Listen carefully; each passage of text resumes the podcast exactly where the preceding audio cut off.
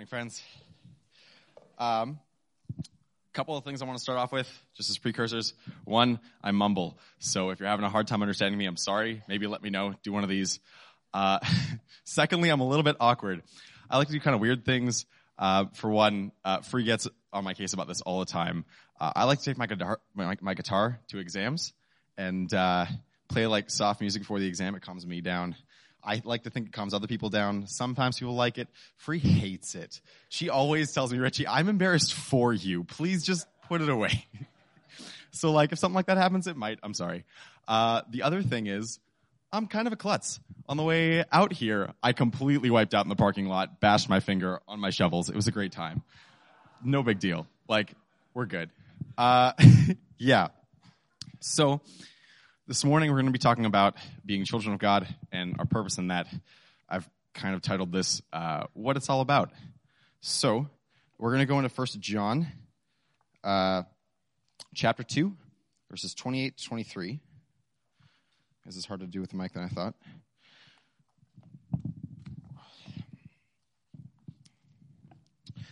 And now, dear children, remain in fellowship with Christ, so that when he returns, you will be full of courage and not shrink back from him in shame. Since we know that Christ is righteous, we also know that all who do what is right are God's children. We see how very much our Father loves us, for he calls us his children, and that is what we are. But the people who belong to this world don't recognize that we are God's children because they don't know him. Dear friends, we are already God's children, but he has not yet shown us what we will be like when Christ appears.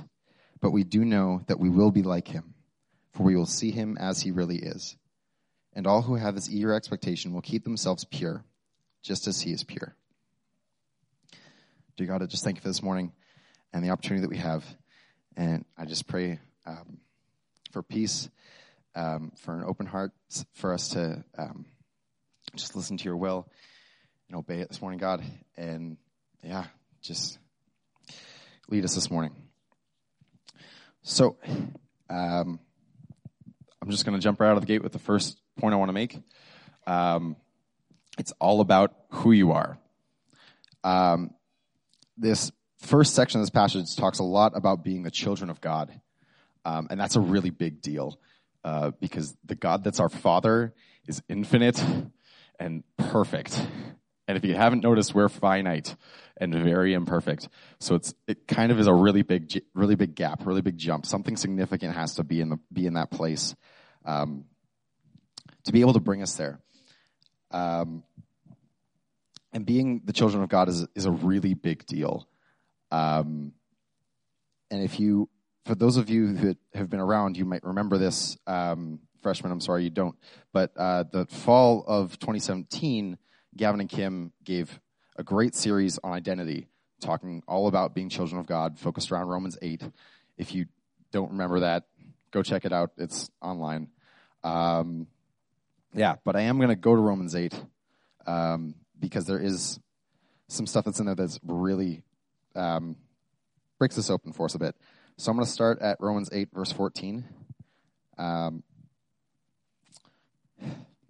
for all who are led by the Spirit of God are children of God. So you have not received a spirit that makes you fearful slaves. Instead, you received God's Spirit when He adopted you as His own children. Now we call Him Abba Father, for His Spirit joins with our spirit to affirm that we are God's children. And since we are His children, we are His heirs. In fact, together with Christ, we are heirs of God's glory. But if we are to share in His glory, we must also share His suffering. It's a very personal relationship that we get to have with God because of us being able to be his children and therefore heirs, and therefore we get to inherit heaven, and that's incredible. And I can't go into everything that they went into uh, in a ser- series before, so I'm just referencing that, letting you look that up later if you like. Um, one thing I know that we don't really understand, like 95% of us in this room, because we don't have kids, and that's a big deal. Um, parents have a much easier time understanding the love of the Father in my eyes just because they, they have this understanding of what it's like to have a kid and to love that one so, so much. I don't get it. Um, here's why. Um, I'm going to get a little heavy here, but just hold on with me. for a minute. Um, so when I was like just a kid, my parents split up when I was really young, and uh, my mom was a single mom with two kids. And I know that there are stories of days where she genuinely went like without eating to make sure that my sister and I could. It's a pretty big deal, and I don't understand that kind of love. And I know that God's love is so much more immeasurable than that. I, I don't get it. I, I just know that it's great and that I want it. um, yeah, it, it's a, the love of a parent for that of a child is being willing to make every sacrifice. And like at the point of putting themselves completely in harm's way, it doesn't really make sense. But it's beautiful, isn't it?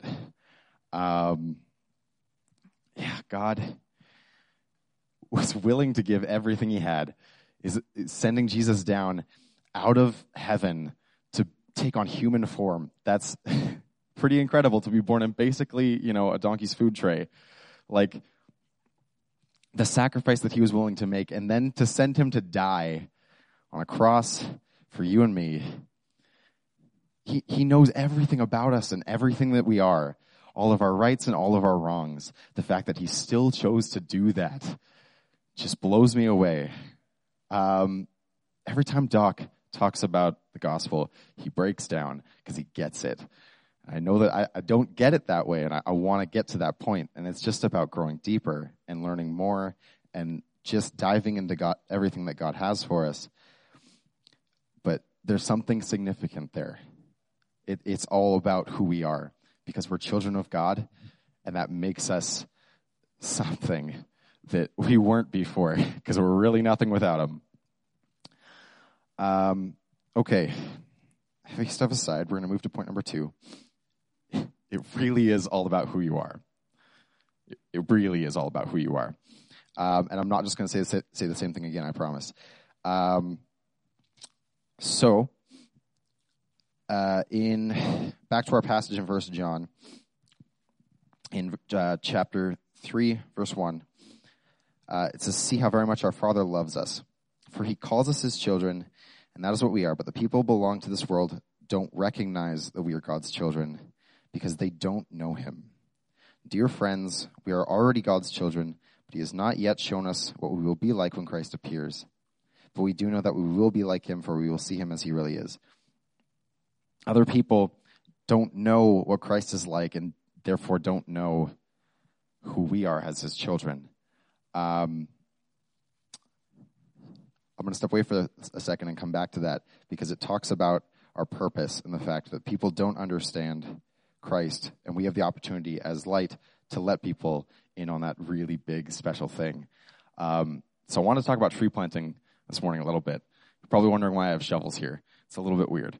Um, when I first got here, that was probably the one thing that a few people knew about me was that I tree planted for three summers. And if you don't know about tree planting, it's hell. And I love it. I went back for three summers. Don't know why. Um, but yeah, um, it's a really hard time, and it's all about uh, planting as many trees as you can because it, you just get paid by the tree. It's all that matters. It's all anyone cares about. Um, it's piecework. So, uh, one thing that I'm pretty sure nobody knows about me is I was actually a bad tree planter. uh, so, in my whole three summers of tree planting, I planted a grand total of about somewhere in the realm of 200,000 trees in nine months. You think that's a lot, right? Well, here's the thing. Uh, everyone usually gets there and sets goals for their summer. Um, an average goal that they usually recommend to people if they don't know where to start is 100,000 trees in one summer. And I see people make that every single summer, even brand new rookies that have just started tree planting. That's half of what I did in three summers. There's other thing involved. I'm not going to justify it. It just, it's what happened. I don't think I'm the best tree planter out there. Um, yeah, by other people's standards and kind of by my own. Um, and that is my little yellow shovel here. His name is Rocket. Uh, because I wanted to go fast. I wanted to do the thing that everyone told me to do. Um, you might be wondering why it's a little bit shorter than the other one. Uh, basically, you put the tree in the ground, you push the, sh- the shovel forward and back to kind of make a crack in the ground, right? And then you put the tree in the shovel in the hole, pull it out, close it, keep walking. And that cranking motion, it, it, if the shovel's shorter, then it's easier to do, and you can do a little bit faster. So that's why it's shorter, uh, and why I called it rocket because I wanted to go fast. Um, yes, it's the thing that I wanted to do that everyone told me that I should do. Um, but my foreman had a different idea in mind. In my third summer, my foreman made me a part time checker, uh, which meant that half the day I checked other people's trees and half the day I planted trees. For the part that I was checking, it was about quality control because there's really high quality standards in tree planting. You have to have 95% perfect trees. It includes your spacing, the kind of ground you put it in, how you put it in, how deep it is, how tight the hole is, everything. It's pretty technical. Um, but the one good thing about being slow was that I really cared about doing it right. Um, a lot of planters, because you, only care about how many trees you put in, the sloppier the better. Just get it done. But I have to go around and kind of be the planting police and tell other people that they did a bad job and they have to go fix it. Um, but that represented something because it meant that my foreman trusted me with his crew and them doing a good job and making sure that they knew that whether or not they were doing a good job.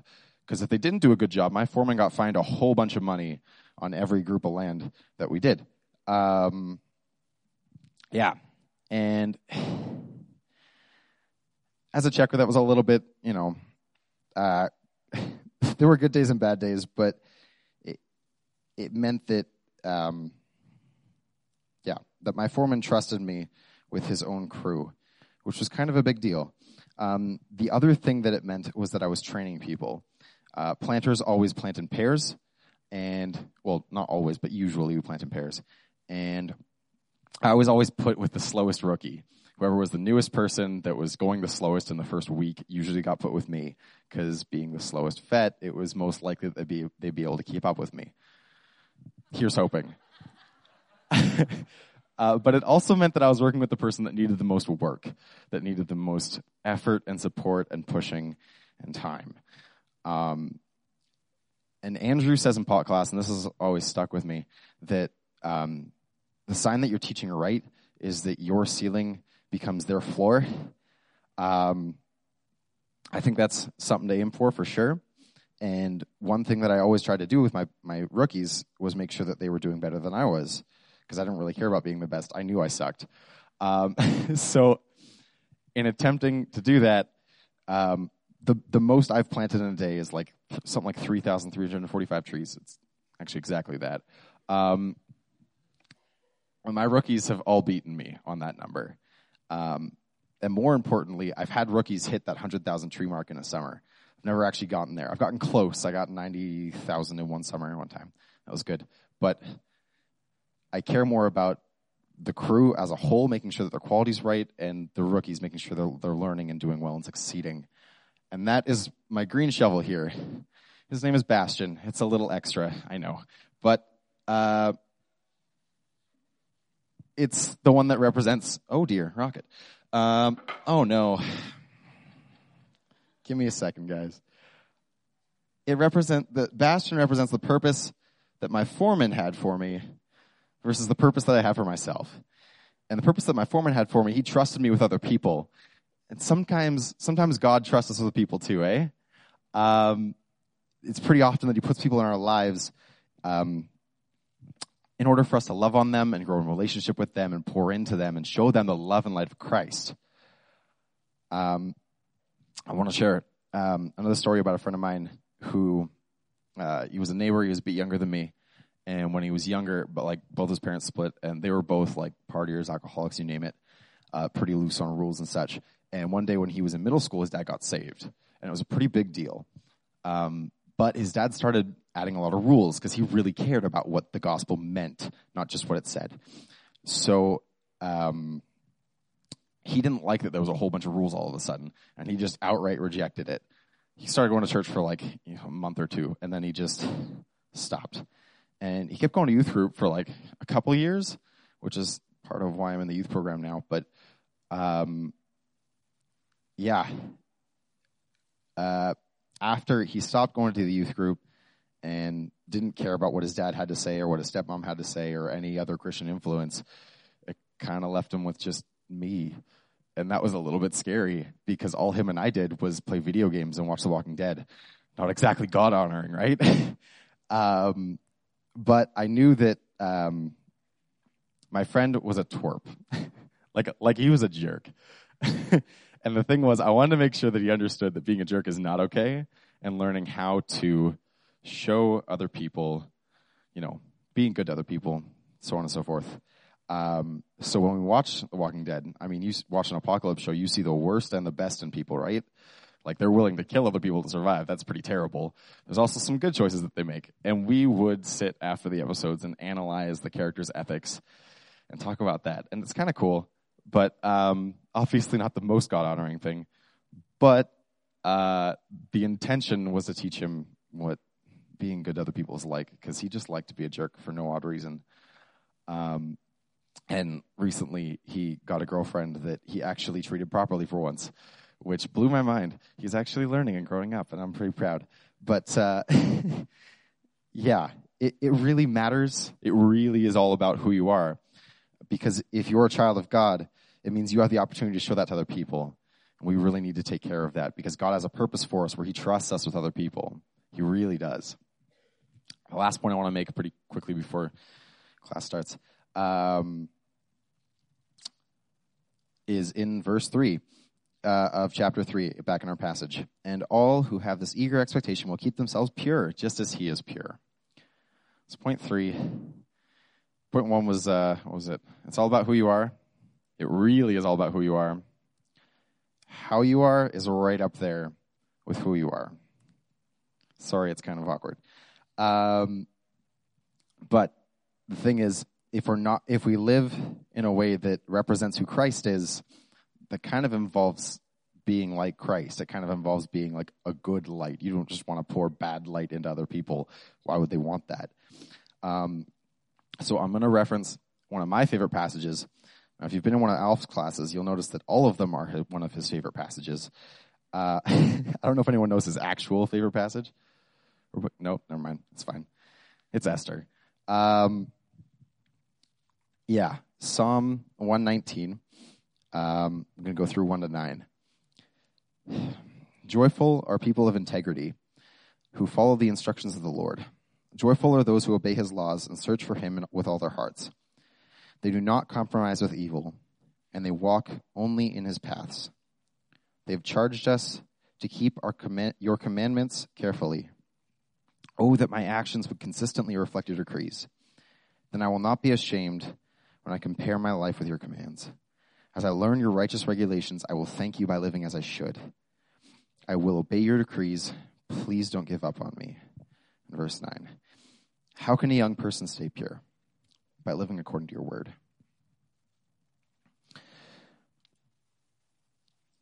It kind of says it, right? I mean, we want to know how to live rightly. We want to know how to do what God's calling us to do. And it's right there in the book. It's in order to be able to get to, get to the point, which we, we don't actually get to the point, we're still imperfect, we still sin, it happens. But to get as close as we can, as Doc says, to keep putting off the old man we have to try and get into the word and focus on it and just lean in. Kind of scares me the thought that uh, there are pastors that don't read the Bible or pa- people that are wanting to be pastors that don't read the Bible, myself included sometimes, oftentimes. Uh, yeah, it's scary, right? Uh, we're here in Bible college. We love the Bible, but we actually need to read it. We actually need to ingest it. Um, because it's really important. It, it is all about who you are. And if you're the child of God, to understand that, you have to have the word in your heart. And the Spirit does that with us. As it said back in Romans 8, it's the Spirit that brings us to the Father, right? Um, it's a personal relationship that we get to have because we have the Holy Spirit. And He goes ahead and solidifies that for us. Uh, I want to share one more story from tree planting real quick before we go um, in my first season, I had one partner who was dating another guy in camp who said he was a Christian.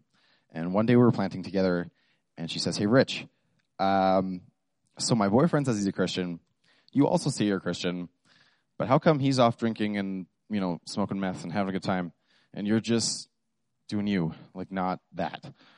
What, what's that about? What, so I actually got to spend the next two days explaining my faith. And it was sweet. Um, but the reason we even got to that conversation in the first place was because I wasn't drinking like the rest of the tree planters. Um, and that's not to say I like was perfect or anything. I definitely made sure to co- start the conversation by telling her, "No, I am not perfect. Here's a bunch of things that I do wrong."